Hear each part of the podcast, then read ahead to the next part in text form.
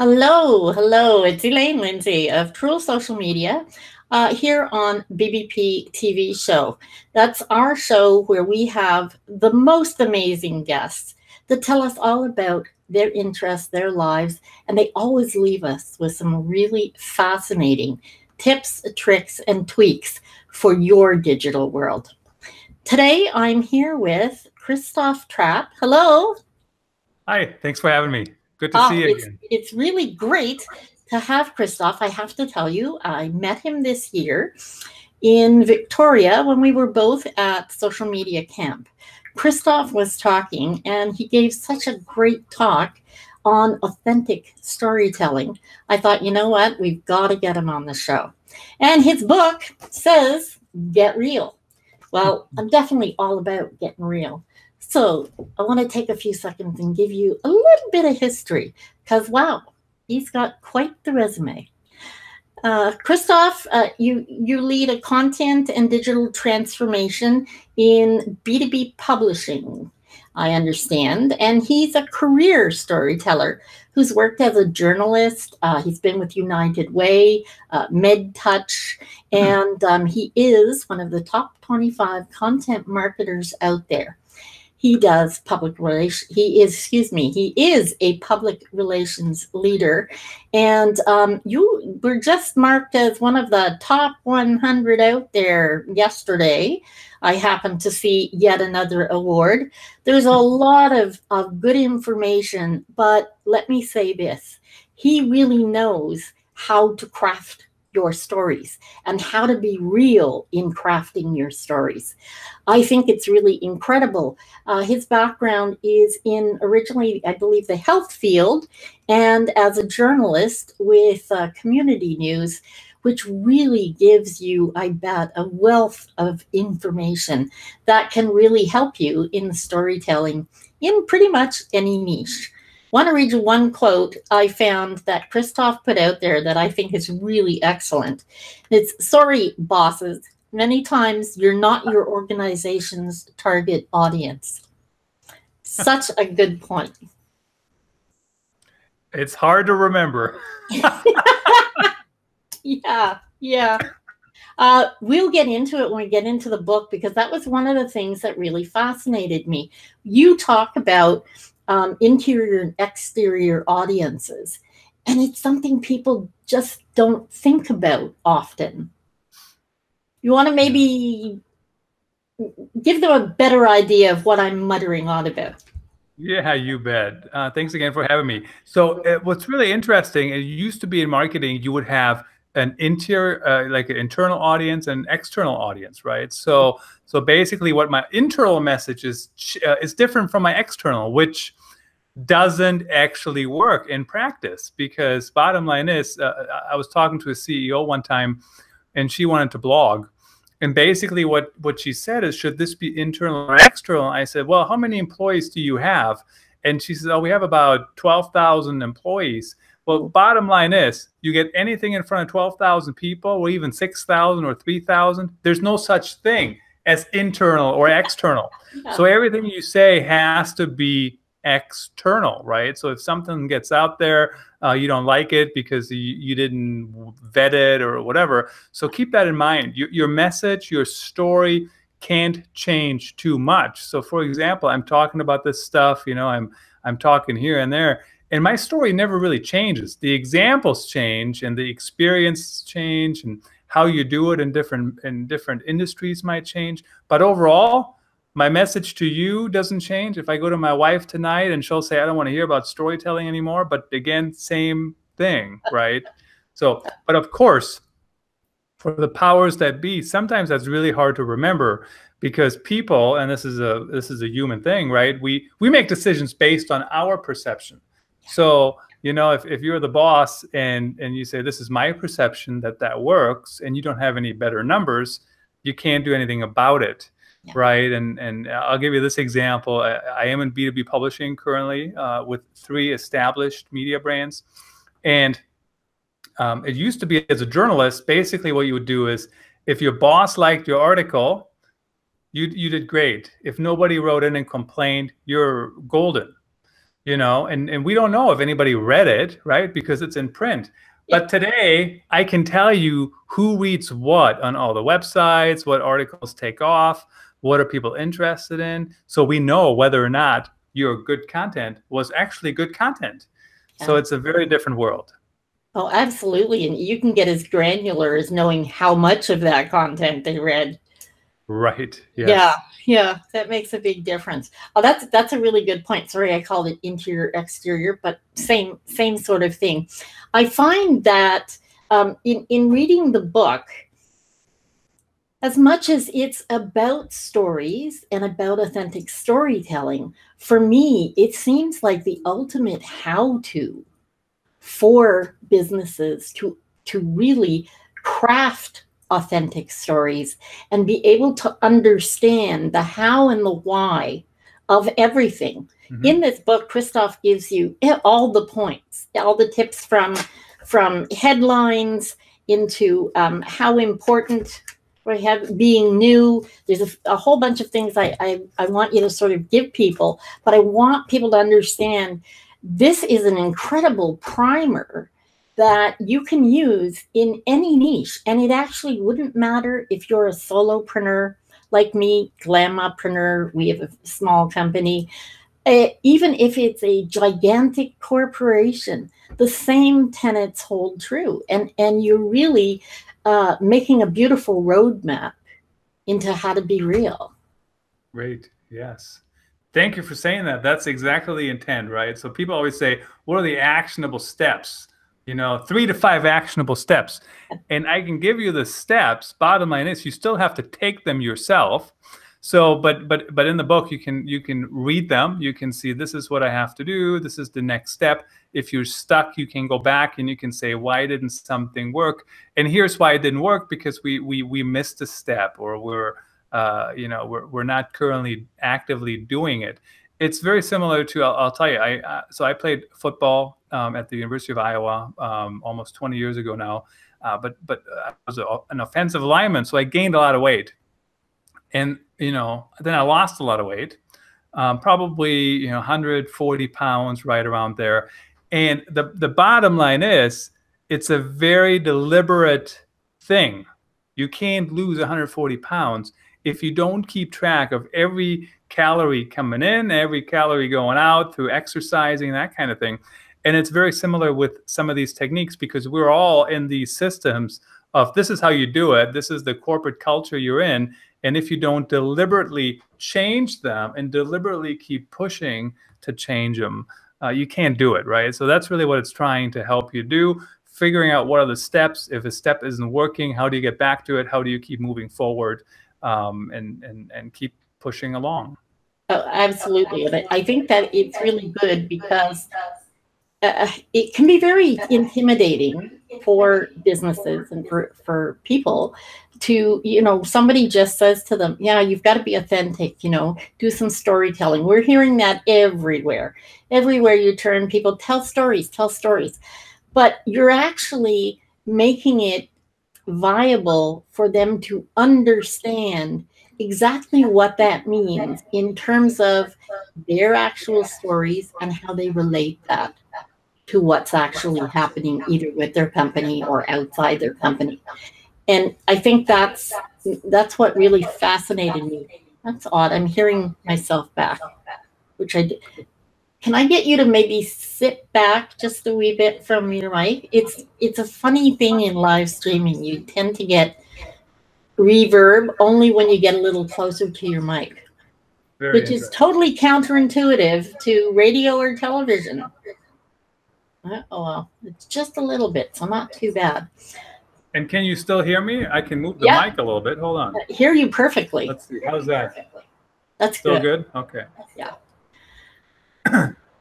so, at what point did you realize that you needed to write this book? Well, so funny story. So I've been a storyteller for forever and ever. And so I grew up in journalism, moved that to corporate communications, you know, uh, marketing, those kind of things. And so I was blogging. You know, I've been blogging for a long time. And basically, what what happened is, uh, so I started the authentic storytelling blog. Maybe that was the start of that project. AuthenticStorytelling.net has about a half a million readers or so, and people kept saying you should write a book about this topic. Even Joe Pulizzi, who you know I think I quoted in my keynote, he's the content marketing. Uh, he was the, the founder of the Content Marketing Institute and even he said to me, "You got to write a book." And I said, "I don't have to write a book. People can just read my blog," and they do. And he goes, "Yeah, yeah, yeah," and they do read your blog, but it's different when you have that book in your hands, and then you know, of course, now you can distribute it. And now, I mean, even you saw it at the conference. They gave a book to everybody at the conference. They, I mean, they, they couldn't have said, "Here's a printout of the blog," or they, you know, or it's not the same thing and then even the, the chief strategy officer at MedTouch, that's Sandra Fancher, she kind of kept pushing that too. She kept saying, you should really just write a book. You write every day anyways. You might as well get that out of your system. And what's really interesting is when you actually self-publish, you learn a lot, right? Because yeah. um, first of all, how do you do it? How does it look? How do you update it? How do you, you know, how do you get a cover? You know, how do you, how do you go about that? And then how do you market it once it's out the door? So finally, those two mostly, they kept bringing it up, and they said it a couple times, and and they kind of convinced me to do it. And it is the blog to book strategy. So basically, everything in the book is also on the blog. They're not, as you know, they're, it's not just a collection of blog posts. So there's a lot of rewriting that happened and a lot of changing of where it goes. And then I cut things and all these different things. And, um, you know, and then I just published it. And what's interesting, I did another book, uh, and it's already outdated, but it's about 50 pages on live video, and it still has blab in it, so super outdated already, right? I know, but that's how you know. Yeah. Anyway, I, it's only 50 pages. I didn't do as much rewriting, didn't do as many transitions as the the much longer book in storytelling, and Amazon rejected it, and they said um, this seems to be uh, an exact replica of what's available for free on the web. Um, wow. Please tell us why that might be and where we may have found the free content. So they don't tell me where they found it. They just say, you know, and I and so then I wrote back and I said, well, I'm sure you found it on authenticstorytelling.net because that's where I wrote it. Yeah. And it's on there because it, that's my site and I own the, the, the content um, and I want to publish it as a book because you know all the reasons I just mentioned, and they yeah. they set it free, and it's it's still available. I would don't buy it, please. It's way outdated. Um, I mean, because stuff changes too fast, you know. But um, you heard it here first, folks. That's that's the the only time an author is ever going to tell. Yeah, don't buy that. don't don't Talk buy about my authentic. Okay, that one Ding ding winner. That was awesome.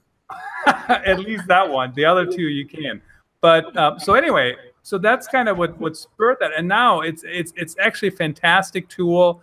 You know, like you can take it to events. You can uh, like every once in a while I go to a conference and somebody says, "Oh, did you bring your?" I actually ran into a guy in the airport one time and he said, "Do you have a copy of your book with you?"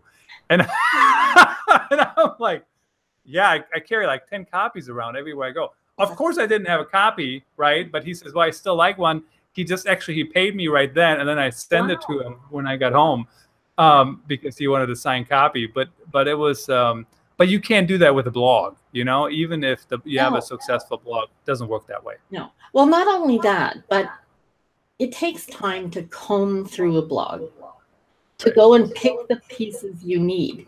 The book has everything right exactly where you need it in the order that you need it and and that's i think what makes it so great is because it is in a way that you can use it what i found really interesting is it's also set up in a way that um, i was helping somebody else out with them trying to put a, a particular story out and uh, I, we'd done the headlines we'd done something else and right right at the back of the book you have, I mean, you have things on ROI and, and what have you, but um, you, you had a story about the do not reply to this email.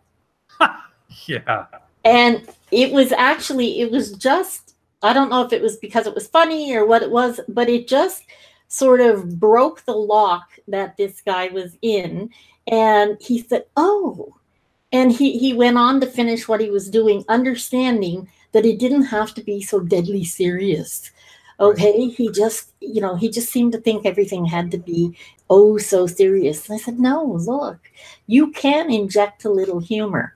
What what I'm talking about, I'll let Christoph tell you about do not reply. And I just think it's hilarious because you see it so often.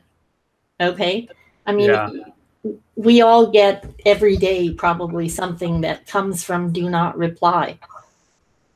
Don't you just it, once want to do it? yeah, it, it's the dumbest thing ever, honestly, and especially. Uh, I mean, there's some places where it's fine, you know, if it's like an alert or something, like from an airline or whatever. But we have some companies out there; they're all like about, oh, two-way communication, build engagement, yes. and then and then their email comes from do not reply. So what, what I'm telling people is stop it, knock it off use an email, either a person or a brand or something a little bit more, um, a little bit more personal, and then send it from there. And then also, and I know this gets really hard. I mean, I'm working with brands; they send hundreds of thousands of emails, you know, in in, in a couple days. So you can't uh, monitor them all. And then, of course, you also get out of office replies from people, right? I mean, depending when you send an email, you might get like. Uh, 20,000 out of office. So you actually, what you have to do is you have to filter the out of offices into yeah. the trash immediately. And then you have a folder where you keep track of what people are saying.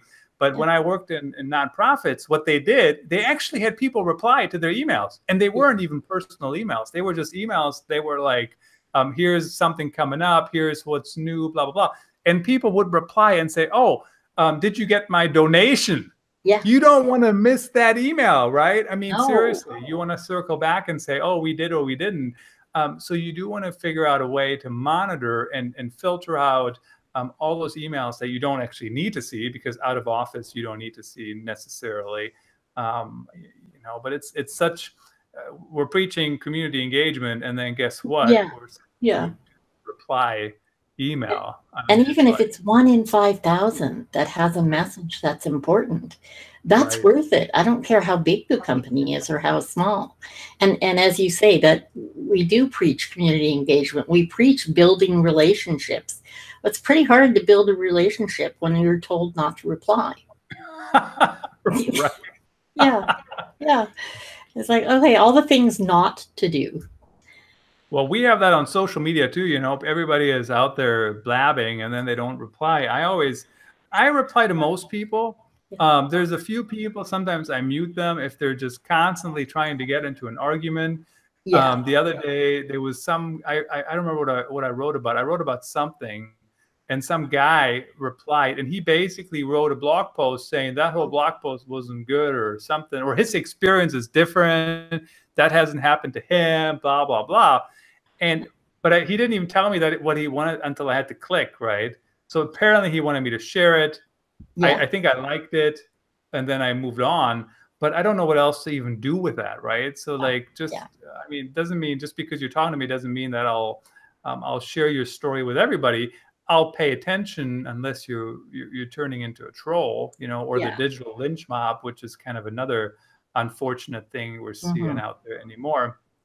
But the one thing you know that I've learned over the years is that if you're doing it well, some people will actually not like you, and some people will actually uh, be mean and share things, and you know, and and what's interesting is, uh, so I did a video about that. Have you seen those the mean tweets on Jimmy Kimmel? Yeah. So I I did that for my own mean tweets that people have sent to me, and I share them, right? And and but when you first start getting those kind of things, people uh, it, it doesn't feel good. You don't know what to do. Blah blah blah. So you just kind of have to let them go and then turn them into a video and put that in a blog post. Um, but of course, the you know suddenly going to be a flood of mean tweets. Yeah. So yeah. No, and and that's that's a really good point, and I think often um, you know, just even it's not been very many years since a lot of companies were very locked down about letting the employees do anything online or on social because everybody was so afraid of, of what was going to happen. Would there be trolls? Would someone say the wrong thing? When when we have to realize that, you know, guess what? Humans aren't perfect. None of them. um, I, I've taken to a new saying. I'm always telling people if humans were perfect, there'd only be two. Could be a man and woman, that'd be it. It'd be done. so stop trying to attain the unattainable. People understand, you know what? We all make mistakes. We just have to own them. And right. and isn't that more endearing to you? Would you not trust someone more if they owned up to the fact that they made a mistake? They, you know, tweeted something wrong or they they posted something that was incorrect or or you know, they went off on someone to come back and say, I'm really sorry, you know, I was having a bad day or or what have you. That I think is much more healthy for a relationship to build than trying to make sure that the only things that go out are very one note. But and people do that on Twitter. They go and apologize. I they do that. Yes. Yeah. yeah. not a, not as often as they ought to, and and there's some who should be apologizing and don't. but you have to. I think. I think people have um, had to sort of take a deep breath and go past the problem of trolls and past the problem of you know improper posts and, and people you know deciding that they just can't agree with what you're putting out. I think they're a lot fewer and more far between than the people who are actually taking value from what we post I, I, know in your case, the other day you were posting about uh, Facebook took away uh, the scheduling, just apropos of nothing. Uh, yeah, yeah.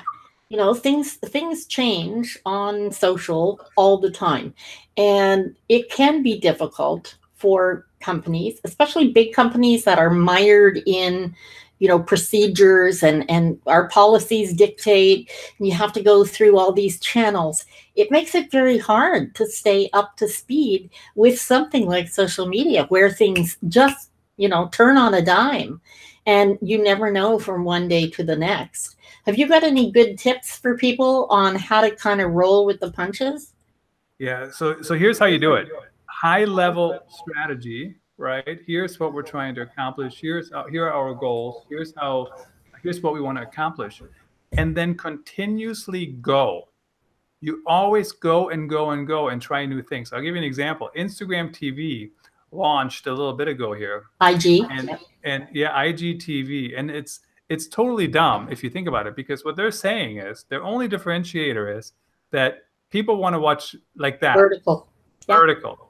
But most everybody watches like this. And what's funny about that is when I teach content creators and to do video, everybody always holds the phone like this, right? Because it's natural. And I say sideways. I don't even say, you know, um, horizontal, but but sideways, hold sideways.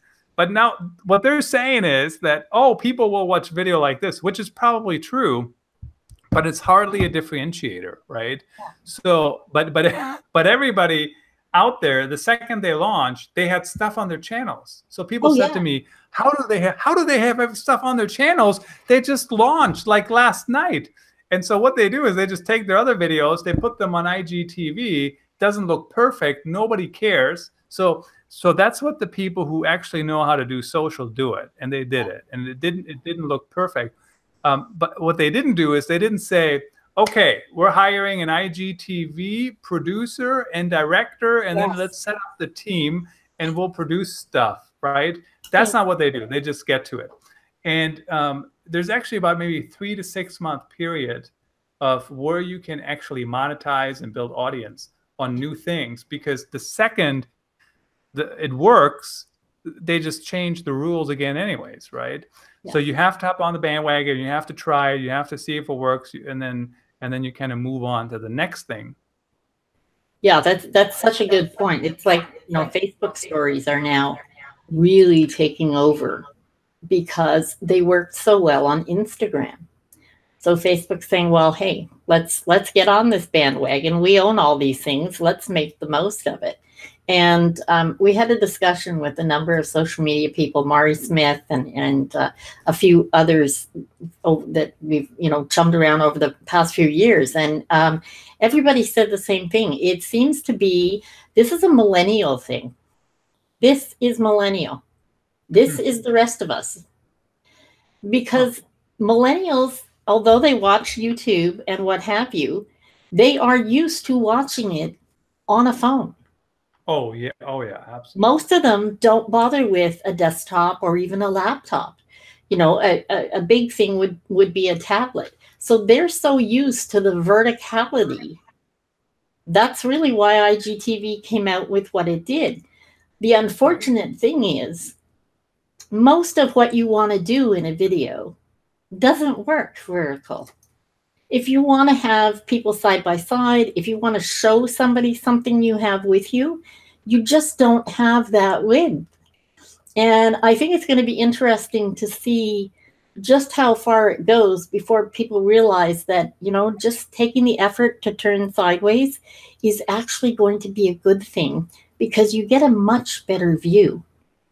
You know, it's like pan- panoramic images. You you want to see 360? That's because we like to see what's on the periphery. You can't just, you know, make everything in this one little vertical. Verticals are for business, right? I don't think they're for video. Right.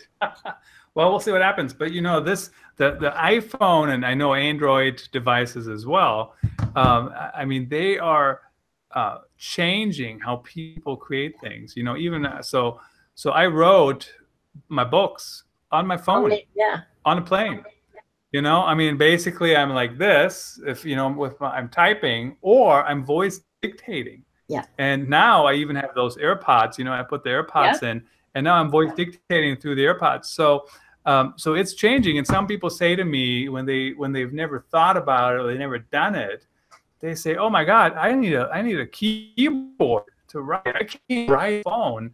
And had you asked me maybe 10 years ago, I would have said, "Oh, I need a keyboard too." But today, you know, you use whatever tools are, are helping you make it work. And and you know, I I'm a baby boomer, so I'm you know I'm I'm the much older generation. I'm also the world's worst typist. So for me, adopting the new technology is dead simple because it means less mistakes. It means people can understand what I'm saying. I don't accidentally sext people like my son or anyone else because that's another story for another day. Uh, just yeah, just not not a good thing. But that kind of dexterity that the millennials have and the kids who have been born into an internet world it's amazing to see. And I'm 62. I'm proof positive that anybody can learn to utilize it. Hmm. But don't you think it's a lot easier to just hold this with with earbuds and and talk? I, I sure. mean, that just makes so much more sense to me than than typing everything. Not only that, I have to put my glasses on if I want to type on my phone. Right. Still yeah. read it before you send anything voice dictated. Make sure you read it because yeah. you never know how it might end yeah. up. And depending depending on on your voice, depending on you know, I have a bit of a lisp, and when Siri first came out, Siri had a problem understanding me. she decided that yeah, I, I, just did not speak English well enough for her. I have an Android. I have a Google uh, Pixel 2 XL and it's it's understanding me a little better these days but i think they've all evolved that way so that all of the voice you know dragon uh, all of the speaking programs they they all take into account these different regional accents and and yep. dialects which really makes it easier for people to do but being able to voice something when you're traveling or when you're you know waiting somebody's waiting at the dentist's office or or you're waiting around for another appointment or or something happening it's so much easier to just be able to speak what it is that you want. And it doesn't matter. I mean you have to proofread whatever you put out anyway. Or you right. certainly should anyway. You bet. So in terms of this i i find your your style of writing is really comfortable. It's very, um, it's not just interesting to read, but it, it makes you want to learn more and take in more, which I think is really great. So, when's the next book and what's it going to be about? well, thank you so much. I do I do appreciate that. Um, that that's still in the planning phases right now. Uh, I was kind of thinking of actually updating the, the, the video, the live video book. Everybody's on video, video, video. Um, I do have enough content for, for, that actually to potentially be a little bit more flushed out now, because uh, I do I do do a fair amount of writing on on live video here and there. Yeah. Um, you know, the next one, um, uh, something around journalism, probably. How do you mix the two? Um, how do you keep that? How do how journalists make the switch to content marketing? how do you implement journalism tech tactics techniques into content marketing something like that. So that's kind of it's not really top of top of mind right the second but um, you know certainly that's something always to think about. Well put another one in your back pocket. I think you should do one on self-publishing too. Yeah that's because, an interesting topic yeah. Yeah yeah. And it's something that so many people ask about and there seems to be not as much information as one would think out there. Huh. Very interesting. Okay. I'll put that in my back pocket. Yay. Yay. Well, talking about that then, you've also written a book on on content. Give us a little so storytelling and then uh, customer how to be customer focused. Yep. Customer focused with with content because content mm -hmm. is your I mean that's your your niche, that's your market. Yep. So give us an idea of being customer focused. This is a problem a lot of people have.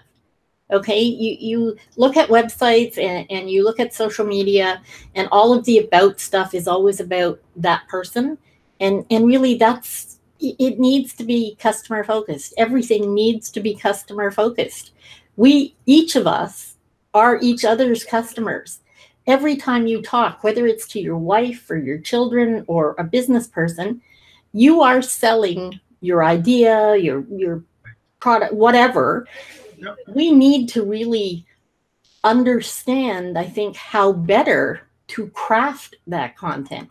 And and I think your your customer aspect is well, this is just an extension of that.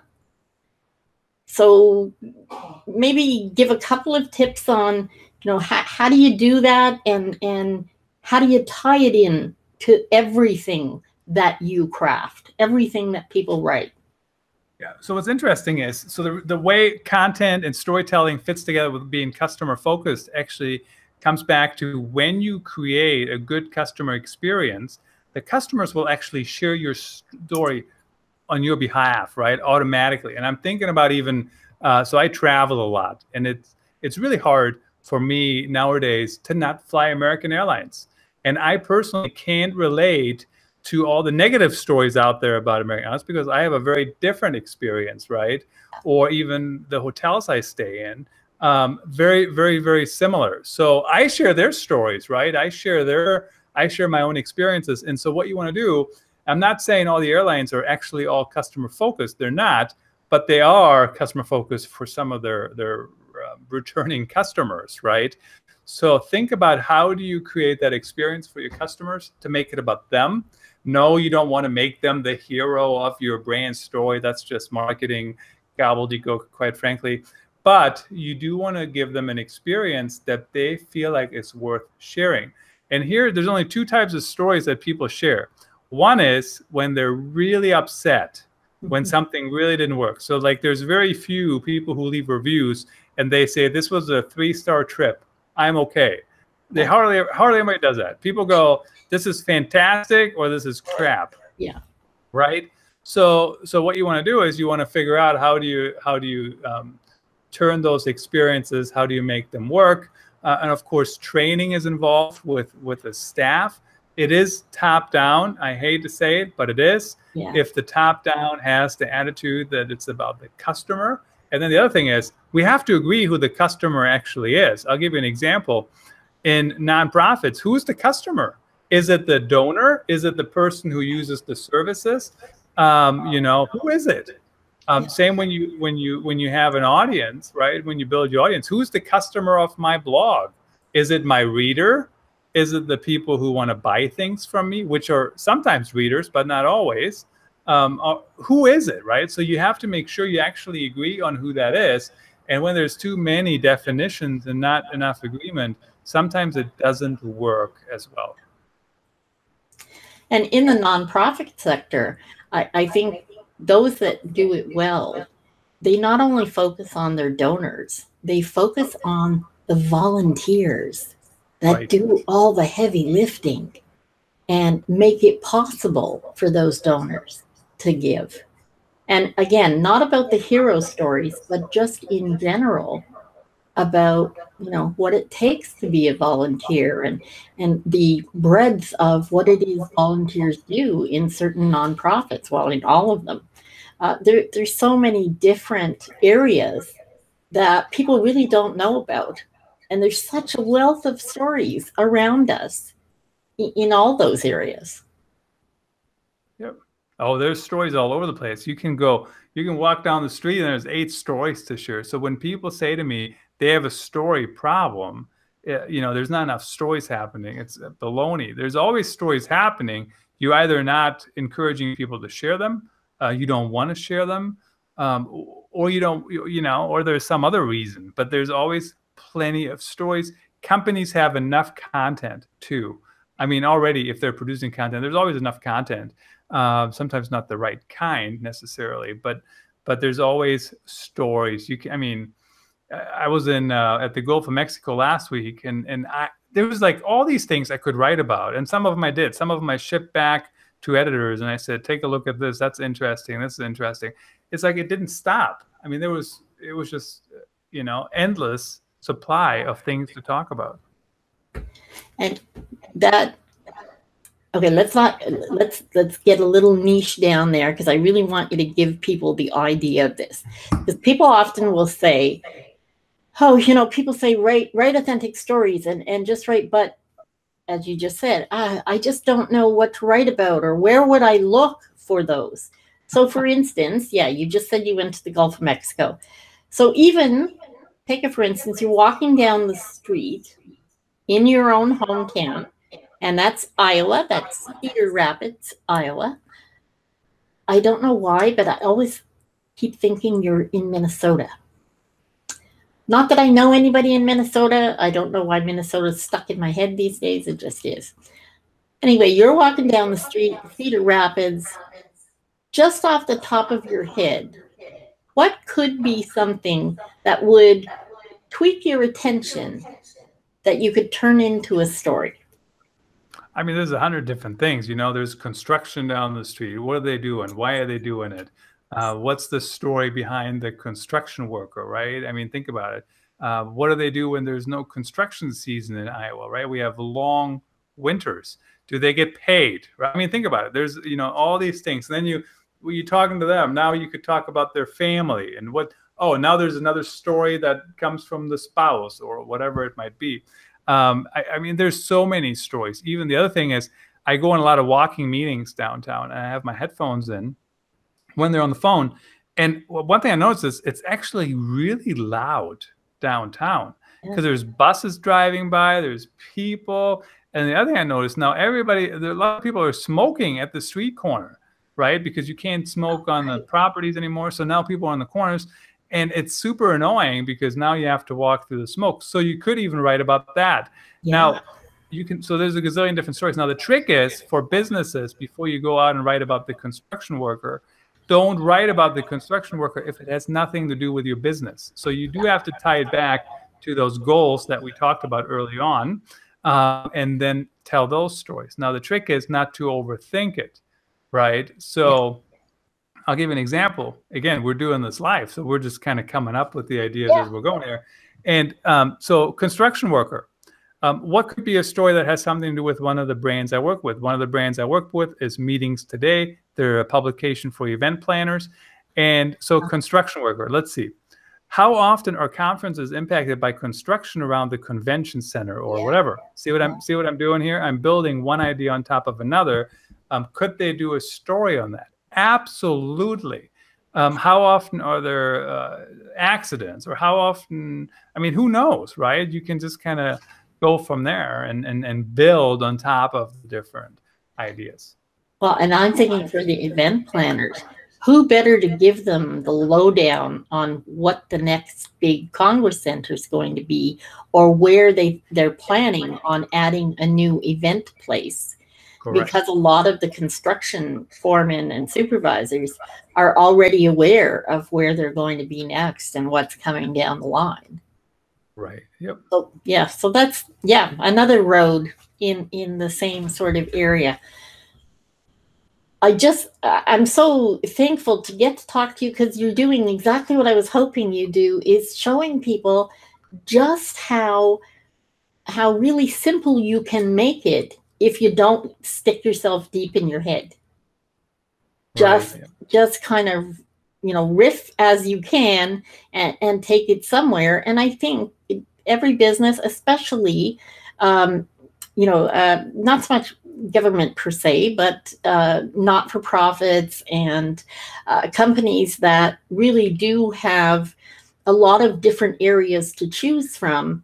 When when they're doing their stories there's probably a little bit of something in just about anything you could see on the street that you could tie back to your company. You know to to the volunteers. Maybe those construction workers all give uh, a, a, day a month to habitat for humanity or you know there's there's so many sort of tie-ins that that you could look for mm-hmm. Yeah, exactly. It's a never-ending sea of stories, and then you just got to yeah. tie it all together.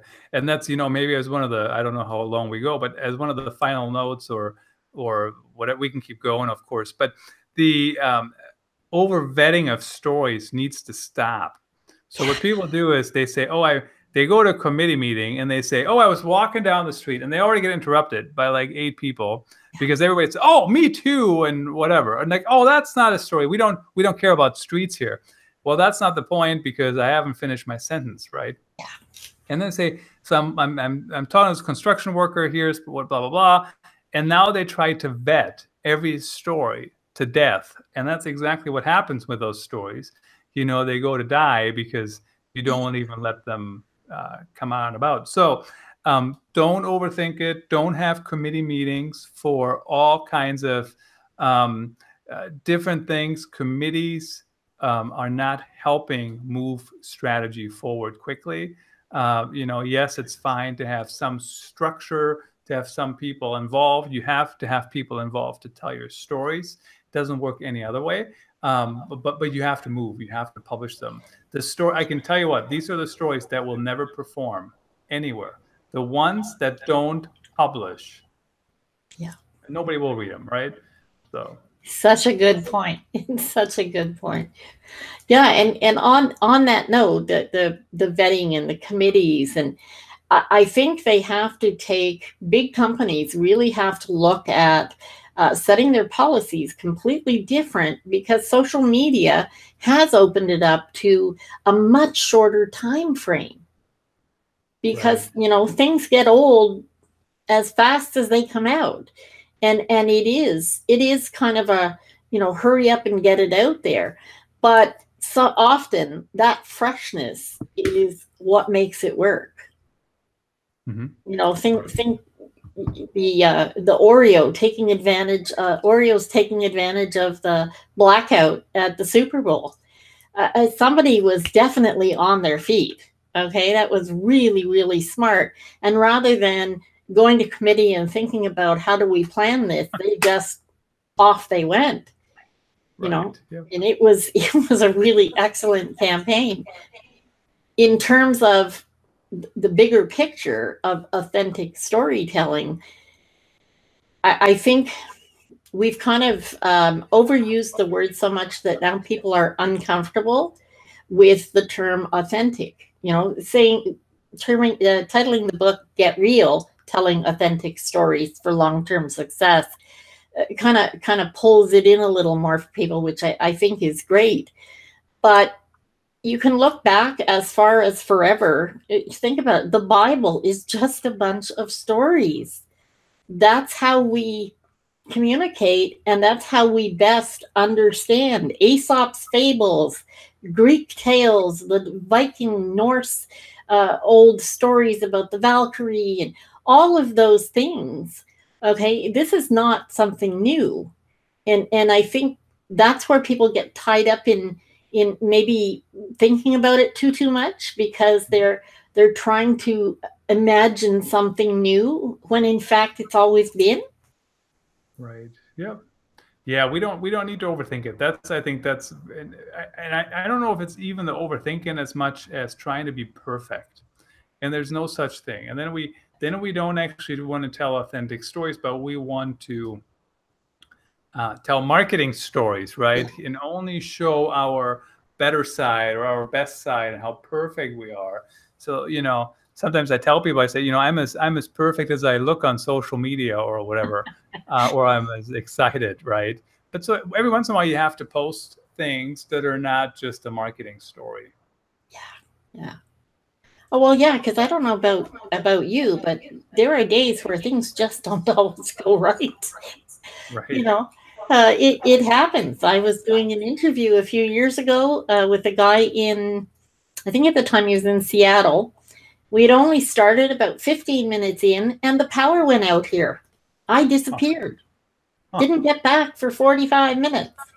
And God bless him, he held on and kept doing the show without me, uh, which was great, but did not put me in a good light. Now, I could have certainly just hid that and and redone the show and asked him to put that aside. But no, we played that up because I thought it was great. he went ahead and continued to do it. And what can you do? Sometimes these things happen. So what what did he do? He just talked for. He just himself? kept talking. Yeah. yeah. He just kept talking and saying, "Well, you know, I bet she'll come back at some point." and you never did. Well, you did. I, oh, I did, but almost forty minutes. Yeah. Wow. Oh, good. Good for him. yeah. Yeah.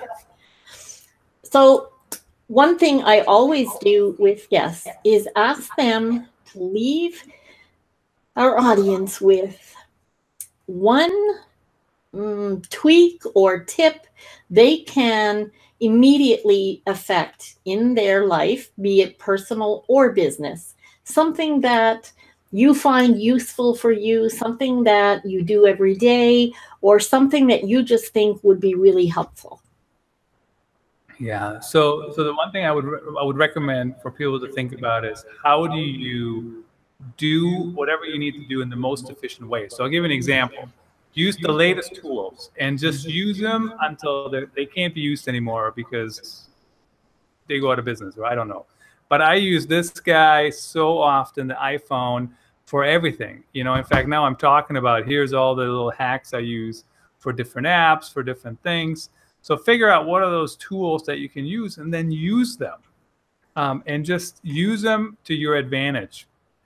Don't be afraid. Somebody said to me um, the other day, I, I was saying you could use this app, and they said, "Oh, now you have to learn that app." And I'm like, "Are you kidding me? Who? You have to learn it." My four year old picks up the iPhone like she's taken the 40 hour iPhone class. Yeah. And, you know, so, so there's nothing to learn. Just pick it up and go and do it and see if it helps you be more efficient, helps you do things differently. You know, I'll give you an example. I mean, I post things on social media all the time. I blog all the time. Most people say to me, "When do you do it? When do you post? When do you when do you write?" And I say, "I write usually uh, sitting at home on the couch or um, sitting on the exercise bike at the gym, right? I don't recommend to blog while you're on the treadmill, but on a, on a bike, why not, right? Yeah, I mean, it works. Uh, and somebody says, well, my goodness, if you do that, then now um, the, the, the workout isn't as good because now you're doing something else. That might be true, but it's still much better than me not doing any workout. So, mm-hmm. um, mm-hmm. right? So, anyway, something to think about use the tools that are out there. Um, there's plenty of tools out there. Just you know, keep that in mind. I, love the fact that you are um, so ready to jump on what's new. Uh, when when we were in Victoria, I was fascinated to watch you because you do have that phone going all the time. You use it for pictures. You're very adept, and and I think I think it's something people can take away. What you just said is really important. I'm going to add to your your thing about being on the bike. You're engaging your brain while you're doing what you're doing on the bike, which should technically build, uh, be burning more calories. So it can't be less of a workout. It's actually got to be more. That's just my thought, anyway. Maybe. Quick question: What are your top three apps that you use on your iPhone every day?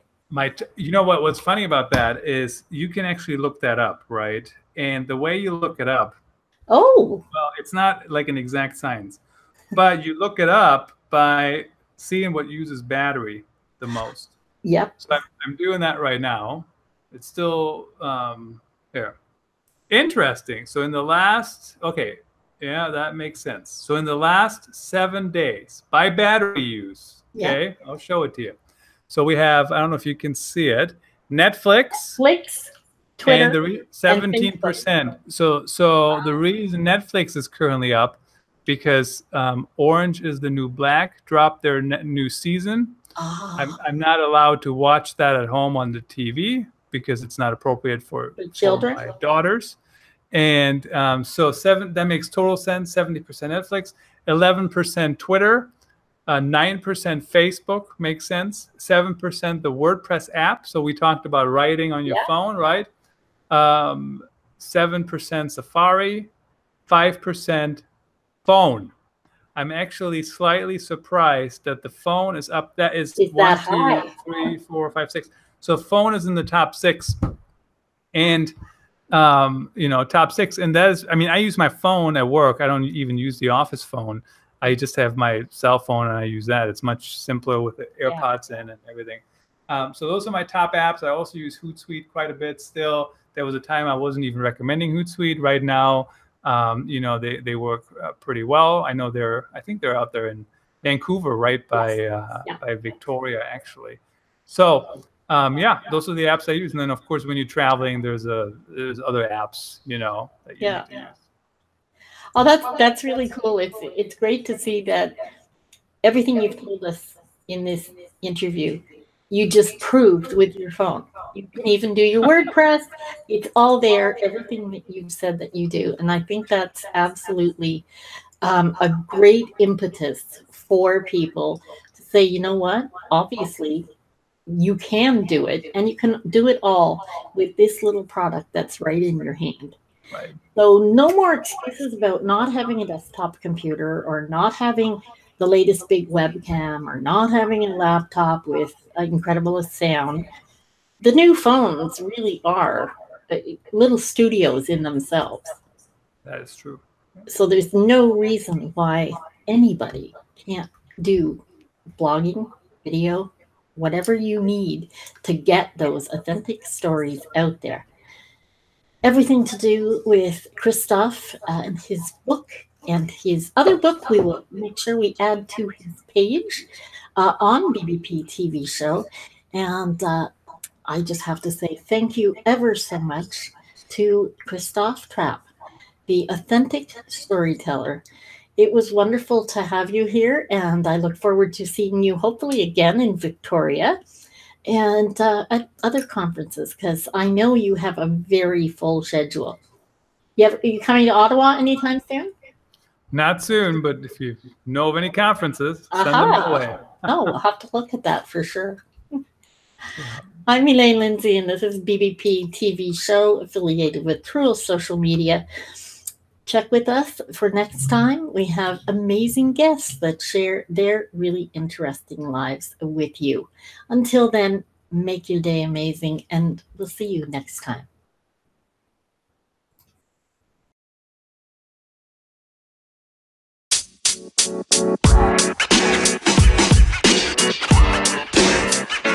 You know, man. You know, man.